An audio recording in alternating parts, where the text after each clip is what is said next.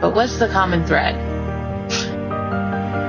Me closing my eyes, giving myself a goddamn minute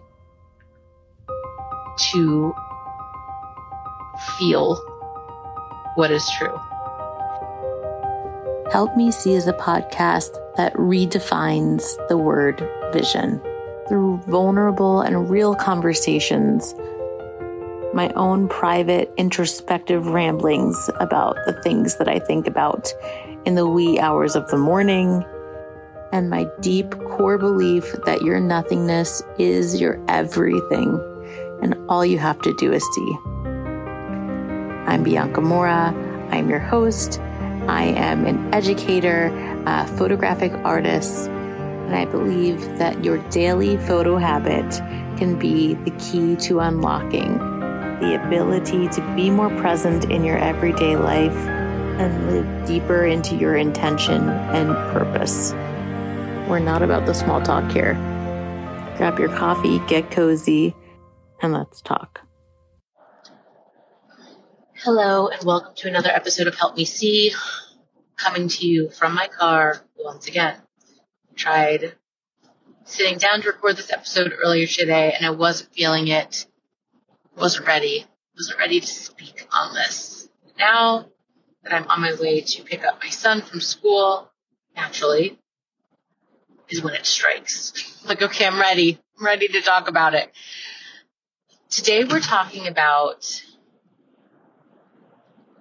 this idea that possibly, perhaps, maybe, the one thing that has been holding you back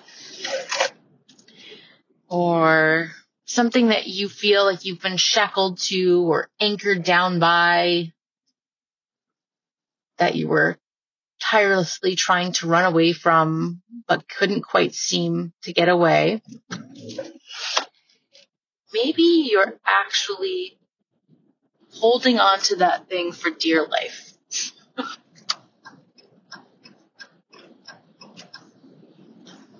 Perhaps you're carrying it around with you as like a binky or your, your badge of honor or your blankie to go to sleep with because you don't know another way. Okay. For me, this is fear.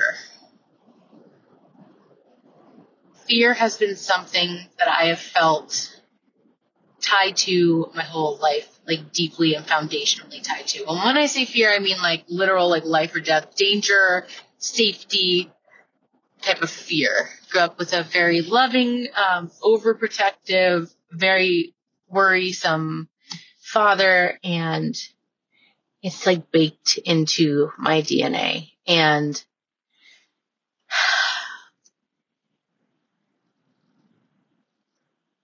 when I was in my NLP class, neuro linguistic programming class, I volunteered to be a demo student for a process we were doing around belief changes.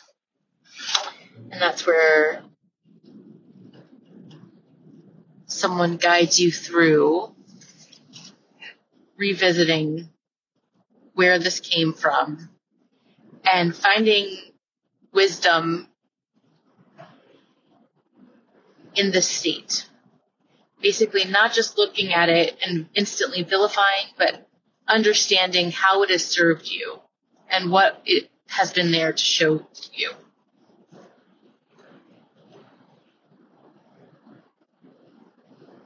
So something that at this point in time seems so fucking obvious to me. And I can't believe it's taken me my whole adult life to realize this. But this being fearful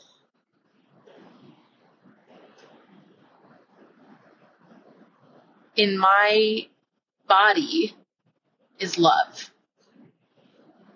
If I were to let go of fear, it translates to betrayal. Now, logically, we know this is not true. but that's how I was living it, living with it. For me, being fearful means that you're proactive. It means that you care. Fear is love. Fear means that you care enough to be looking 147 steps ahead at, and considering every possible thing that could go wrong and moving accordingly, bracing yourself accordingly, or changing route accordingly to comfort the illusion of having some semblance of control and protecting yourself and loved ones. okay. Not healthy, but true. Um, and uncovering this was such a huge moment for me. And it made this hugely ambiguous, I will never conquer this. Um, I don't even know how to see through this thing, Mount Everest of a thing, turn into a really simple, like rolling hill in the countryside is kind of it. Like, yes, there's more than one hill. It's not nothing, but it is far simpler than I thought it was. So I'm sharing the specifics around this because I just feel really strongly about if anyone shares this background or this struggle, I just want to help open it a little bit earlier than 20 something years in the making, really 30 something years in the making. Um, but on a grander scale, I want to share that you really know, you really do know everything you need to know. I've heard that so many times in the last couple of years. And I always felt like it was kind of bullshit.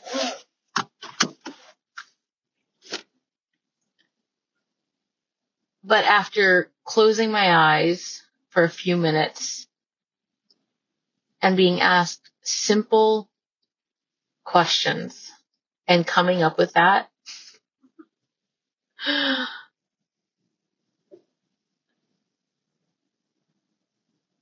the irony is not lost on me.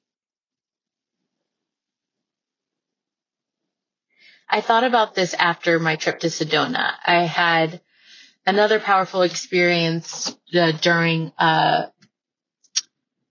a visualization kind of meditation practice that we had.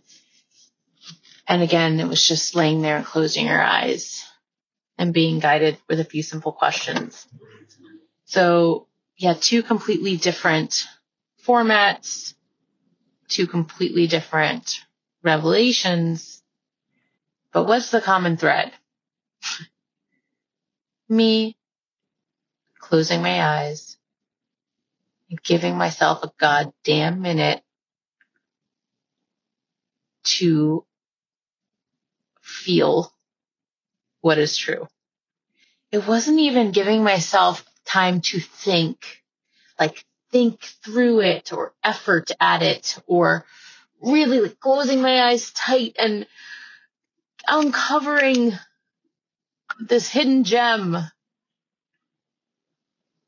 It was just opening up to a few layers, a few layers higher and just feeling like, oh, yeah,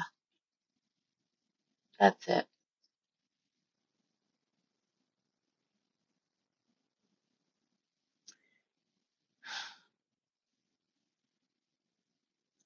So what happens when you find yourself holding the wand and realizing that it was you all along. It's me. I'm the problem. It's me. No. Um, first I felt kind of aggravated for a moment.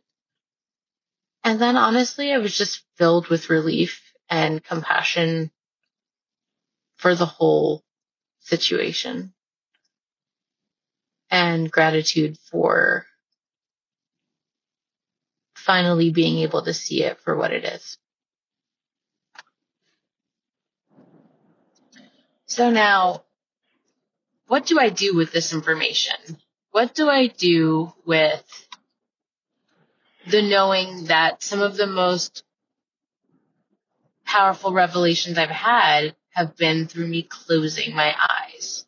And my primary modality for seeing and exploring the world is through opening my eyes and photographs. And what do I think about this? I've been mulling over it. And what I've come to is, of course. so, one of the things I feel most strongly about is how the photographs themselves are breadcrumbs and they're not it. They're not the most important part of it. It's in the connections and the juxtapositions and the meaning that you make of it. And that happens outside of the physical object. It's what you do with it inside in your heart, in your brain. So of course, you know, what do we see? Like seven billion things. Like we take in seven billion bits of information or something. I don't know. I'm probably totally butchering that, but I know that it's something to do with the seven. Um, or or we distill it down to seven chunks. I don't know. Here I go. Forgot.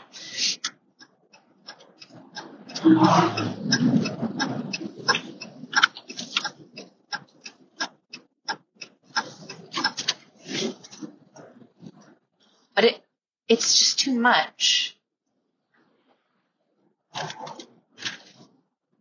If documenting every single thing turns into an obsession and a desperate attempt to figure something out.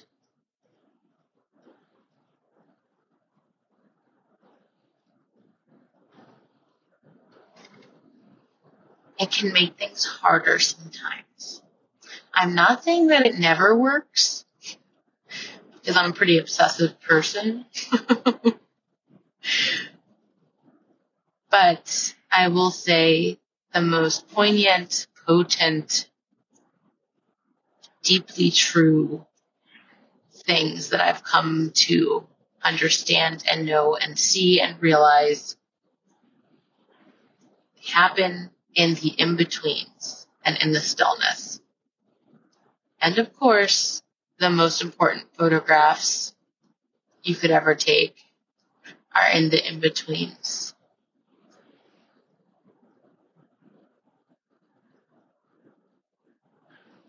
So, what comes up here?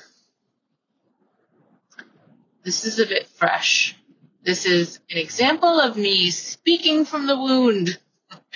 or maybe not a wound, maybe just a fresh discovery. Hot off the press. Two nights ago. um, what is this for you? What is your version of my fear?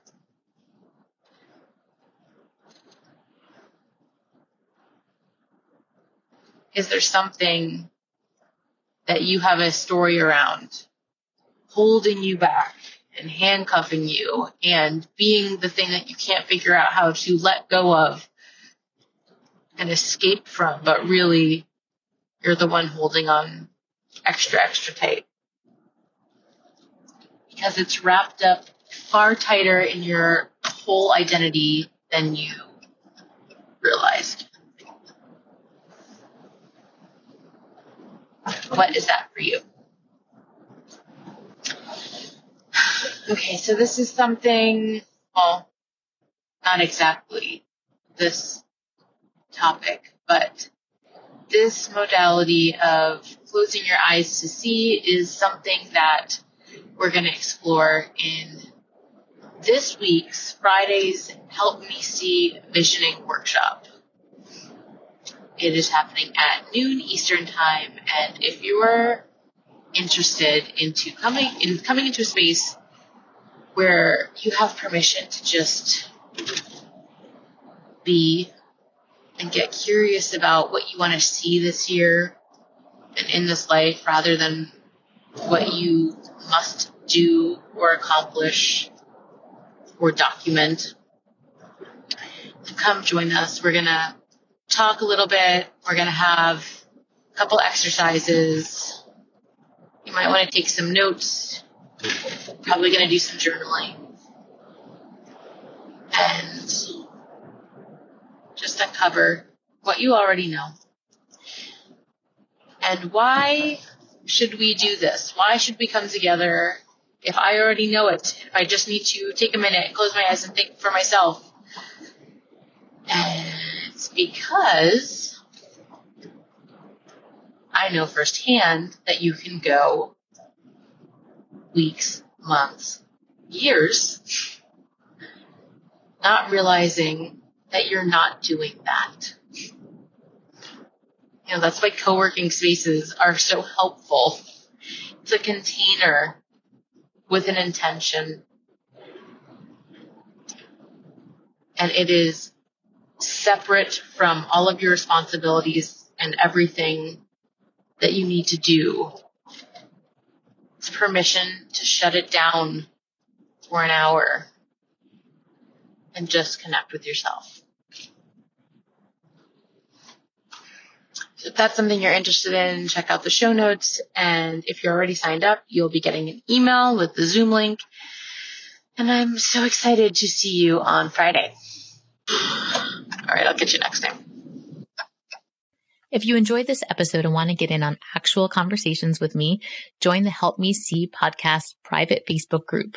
Every Friday at 12 p.m. Eastern Time, I'll be hopping on live for Q&A on the latest episode and for free consulting if you need a bit of help thinking about ways to save your memories. Did you get something out of this episode? I really, really, really hope you did. And I would love to hear from you. I'm on a mission to empower you to feel peace knowing that you are not missing your life. One of the best ways that you can support me is leaving a review. And honestly, I'd rather hear about the memory you saved because of this podcast rather than any kind of accolade. Tell me how this podcast has impacted you. And one, I'll probably cry. and two, I'd love to give you a shout out on the show. Take a minute and head out to the link in the bio to write a review now on the podcast.